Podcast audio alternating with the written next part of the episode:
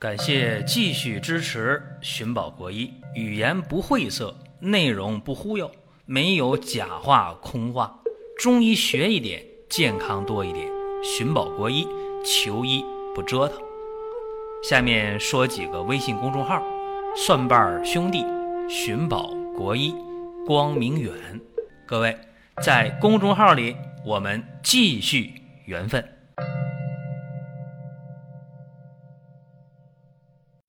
今天这个话题呢，特别简单，叫好药好好用。在我们生活当中啊，有很多的中成药，疗效非常的确切。换句话说，只要你对症去用，都会有很满意的确切的疗效。比方说，在以往的节目当中，给大家讲过保和丸呐、逍遥丸呐。讲过左金丸呢，这都是我以前经常说的，而且在平时我也经常大家去推荐。只要你对症用，效果就非常好。这打破了以往大家的一些固有的一些想法，说：“哎，那消丸不就是女的调月经用的吗？男的能吃吗？”谁说男的不能吃啊？只要你有肝郁脾虚的情况，男女都能吃。所以在二零一五年的时候，我录过一期节目，男女通吃消丸。关于保和丸，我也讲过。有人说：“哎，那保和丸我不能吃啊，我正在吃一些补益的药，正在补身体。那保和丸不写了，吃补药期间不能吃这个东西吗？”人是活的，各位，症状和你的服药要灵活的去看，辩证的去看。比方说，你在吃一些补益的药，有人说：“那我吃鹿鞭膏，吃鹿胎膏，很对症啊。”但是我在补的过程中，我自己的脾胃本来就不太好，那你能吸收好吗？吸收不好，怎么办？你就应该把保和丸吃完饭就吃着，让脾胃健运起来，你才能更好的吸收那些补益的药物。所以说，好的药一定要用好。还有呢，今天我想说的灵窍解毒丸，当然这个也叫银翘解毒丸呢，这两个名儿差不多，只不过是灵窍解毒丸里边有羚羊角。那这个方儿啊，我在很多时候和大家都讲，我说这个特别好啊，对于感冒初起的时候，效果非常好。也就是说，发生感冒的时候，这个病在你的上呼吸道、咽喉以上部位，这个时候什么症状呢？大家想一想，在咽喉以上的部位发生感冒的时候，注意啊，会有嗓子不舒服，甚至呢，那嗓子红了。这个时候呢，有痰的话，往往是比较黄、比较黏的；有鼻涕的话，也是黄鼻涕、黏鼻涕。啊，头疼，啊，有点怕风，啊，往往是这样的。这个时候基本上还没发烧，啊，发烧的不多，可能嘴比较干，啊，渴，想喝水，一伸舌头，那个舌苔什么样的？舌苔是，呃，微微发黄，或者舌苔呢不黄是白的。要说看这个舌的边儿和舌头的尖儿，往往有点微微的发红，一按脉，跳的特别快，我们叫朔脉，就是这个算术的数啊，这个朔脉跳的很快。这个严格辩证来讲，叫风热感冒。那为什么今天一发生感冒了，我说你的感冒在上呼吸道，我说你可以用。灵窍解毒丸用银翘解毒丸都行，这个时候就有人说了：“说你辩证不清啊，你看的不对呀。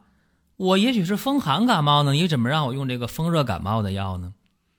那风寒感冒是什么呢？风寒感冒和风热感冒别的症状差不多，恶寒发热。然后风寒感冒特点是什么呢？这个鼻涕往往是清鼻涕，痰往往是白痰或者没有痰。”一看那个舌头啊，什么样的？舌头是白的，往往没有红的颜色。这个脉呢，往往是浮的，或者脉是紧的，不是那么快的一个脉。这是风寒风热的一个鉴别要点。但是对于没有基础者，对于普通的听众来讲，我就说了，我说你就用灵窍解毒丸，百分之九十以上错不了。为什么呢？有根据，就是说今天我们发生的上呼吸道感染，今天的感冒。绝大多数都是病毒引起的，细菌造成的感冒，在今天这个时代很少很少的。当然了，你到医院去就简单了，对吧？做一个血常规化验，一下就知道了。你看吧，你看这个淋巴细胞、中性粒细胞、白细胞啊，你看就知道了，对吧？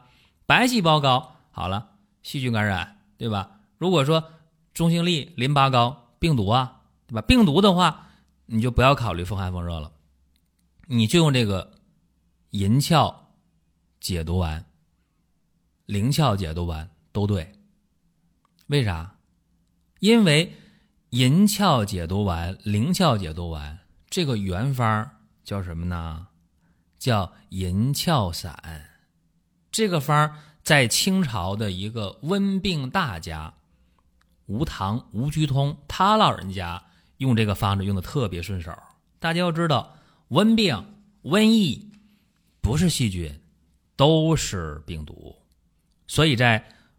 吴鞠通老人家的温病调变当中，他就有这个银翘散这个方啊，这个用的绝对没有错。所以今天大家注意了，只要你是病毒感冒，在上呼吸道黏没发烧，别管黄痰白痰，别管我粘鼻涕还是不粘的，别管鼻涕黄不黄，别管脉是紧的还是还是浮的还是硕的，用上银翘解毒丸或者灵翘解毒丸，没有方向性的错误啊，没有。但是今天我想说的另一个事儿呢，就是关于药物的剂型问题。既然刚才我们谈到了对症，啊，说你甭管是风寒风热啊，在上呼吸道，那只要是病毒感染你就用，没有错，方向性不错。而且到医院今天治疗，大家没发现吗？去医院扎吊瓶，怎么样？哦，验这个病毒感染是吧？也会给你用什么呢？用头孢的。也会给你用阿奇的，各位，甚至呢，再给你来一瓶中药，两个一起来啊？怎么说呢？防止交叉感染。所以今天在医院打吊瓶，不是今天啊，这么多年都这样，往往就是两个一起来，什么细菌病毒啊，都给你用上，对吧？所以说我们现在只要知道它是一个病毒感染，在上呼吸道没发烧或者发烧不明显，赶快用银翘解毒丸。灵翘解毒丸，这个我已经啰嗦好几遍了，不能再说了。回过头来，我们要说剂型的问题。好药好好用，不仅是对症，还包括剂型。在温病调变当中，这个原方叫什么呢？叫银翘散，它不是灵翘解毒丸，剂型是不一样的。在原方当中用的剂型是什么呢？是散剂，就是把这个药。打成粗粉，很粗的粉末，然后呢，用急火去煎，煎开了就可以喝。啊，这个药是解表药，在上焦，你不能久煎，而且这个火要急，急火快煎，开了三分两分的就可以喝。甚至你不能煎药的话，这个银翘散你打成粗粉之后，直接拿开水一泡就可以喝。而且这个时候一副药喝完，好了。一副药好了的占大多数啊，两三副药下去好的，那非常非常少。一说到好的快，大家就高兴，哎呀，快点好吧，这感冒可遭罪了。但是我一说让大家把那个中药打成粗粉，自己去煎或者用开水冲泡，一想大家，哎呦，捏着鼻子啊，那个那个味道啊，可不如用蜂蜜做成的银翘解毒丸或者灵翘解毒丸吃起来口感好啊。口感肯定是没那个好，但是效果要好。为什么？因为汤者当敌也，对吧？这谁说的？不是我说的，金元四大家的李杲、李东垣说的，对吧？他说：“汤者当也，去大病用之；散者散也，去疾病用之。”明白了吧？散或者是汤这样的剂型能去大病疾病，但是哈，丸者缓也，不能速去病。舒缓而治之也，所以李杲的这段话说的很明白，各位就是丸者缓也，药丸的剂型药效是缓慢的，所以啊，用银翘解毒丸、灵翘解毒丸去治这个上呼吸道感染，绝对没有银翘散来的快。这是今天我想表达的一个很重要的一个地方。其实这方面在。《神农本草经》当中，那算是咱们国家最早的医学专著了吧？在这里边也有这样的类似的一些说法啊。讲到啊，药性有益丸者，药性有益做成药丸的，有易散者，有适合做成散剂的；有易水煎者啊，有易水煎的药；有易久滞者，还有呢，宜物煎宜者。所以你看，这个不同的剂型啊，它有不同的用处。那对于这种上呼吸道感染的病来讲，感冒啊，各位呀，感冒是什么？感受触冒风邪导致的病叫感冒，风寒风热是吧？都叫感冒。当然，感冒还可以细分呐，什么阴虚啊、气虚啊、什么暑湿啊，那多了去了。但是感冒这病名来的就是感受触冒外邪来的，外来的东西。那外来的叫什么？叫侵略，对不对？叫什么叫敌我矛盾？那你还能客气吗？越快越好，劲儿越大越好。所以。适合用汤药、用散药，对吧？汤剂、散剂不太适合顽疾，但是药厂在生产的过程当中，必须要考虑到这普通的患者、消费者他的一个接受能力啊。你把中药打碎、打成粉了，让他回家冲去，他不太接受，对吧？而且你把那个中药这解表药，这银翘解毒丸里边这个都啥呀？双花连翘、金银花连翘、荆芥穗、薄荷、淡豆豉、牛蒡子、桔梗、淡竹叶、芦苇根这些东西，还有甘草，这些东西你把它打成粉了，它不易保存，很容易变质啊，对不对？那怎么办？好了，用蜂蜜做成药丸，那就能保存时间长了，它简便呢。那有人脑瓜一转，哎，就不能把这些中药提取一下做成颗粒剂吗？对吧？那今天我们。有很多感冒药，它也是颗粒剂啊，像风寒感冒颗粒，对吧？这就是典型的颗粒剂。注意啊，颗粒剂是提取物，提取物呢，它要水煎，用水去提纯，或者有的用这个酒精提纯。提纯是高温的，高温煎煮，还得喷粒，还得干燥。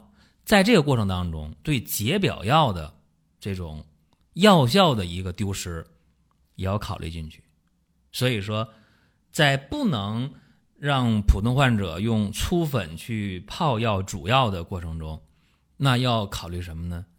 尽可能的保证药效啊。那做成药丸儿用蜂蜜做丸儿总比做成颗粒保证药效要多一点这就是取舍问题，在保证药效还是丢失药效，那权衡一下呗，哪个更有利就选哪个呗。所以这非常简单，而且我今天可以告诉大家。就这个银翘解毒丸的这个方子，或者灵翘解毒丸的这个方子，如果打成粗粉的话，用水煎啊，急火煎开了两三分钟，关火你就喝这个。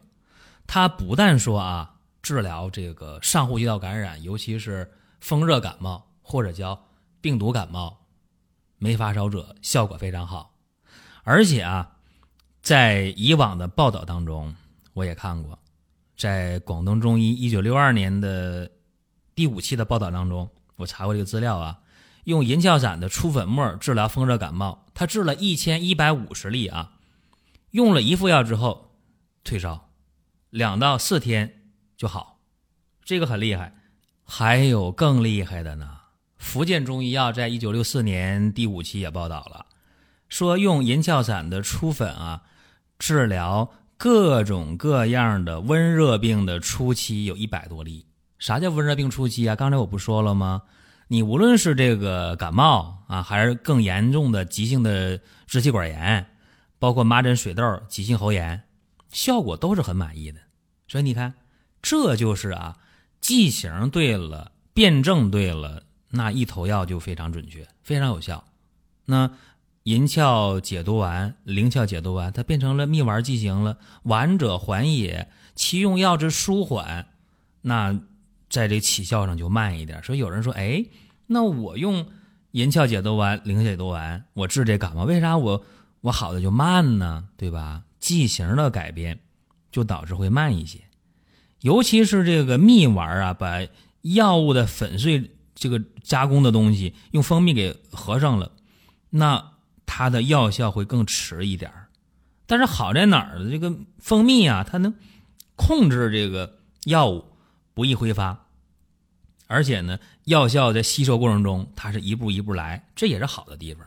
所以大家呢，在接触一些好的中药方剂的时候，你得知道哦，它是好在哪儿，我还能不能用得更好？当然有人也很聪明啊，说：“哎呀，我明白了，很简单，我把那个银翘解毒丸或者灵翘解毒丸拿过来了，我不是直接嚼了就咽下去，我把它也往水里煮啊，是吧？我它掰碎了放水里边，我煮一煮再吃再喝再吃。哎，你要能想这一步的话，那你的这上呼吸道感染，你这风热感冒、病毒感冒，你好的肯定比别人要快。所以这又是一个窍门啊。”所以咱们在今天呢讲这个好药好好用的时候啊，要知道啊，去疾病用汤药用散剂，这得知道。那些不着急的病，咱慢慢来。你比方说，我们用鹿鞭膏，我们用鹿胎膏，那都是蜂蜜调的药丸，丸者还也。你说你男性功能、女性功能的恢复，它是一天两天的事儿吗？这个事儿有像治感冒那么急吗？治病毒来的东西感冒，那是敌我矛盾，必须把它赶快干掉，对吧？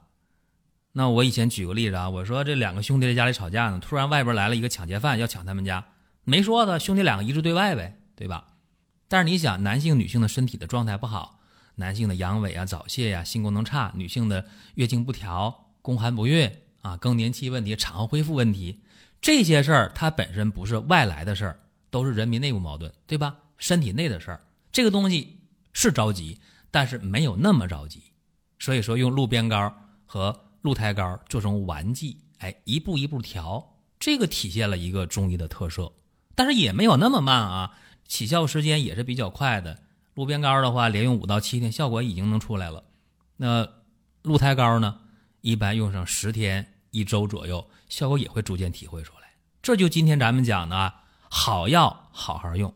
最近这半个来月吧，总有人问母亲节你们咋没有活动呢？啊，在微信上问，在公众号上问，在 QQ 上问，各种方式就问吧。在今天的节目结尾呢，我统一的回复各位：二零一八年母亲节的活动，五月十一号正式开始。好了，下一期我们接着聊。下面说几个微信公众号：蒜瓣兄弟、寻宝国医、光明远。各位在公众号里，我们继续缘分。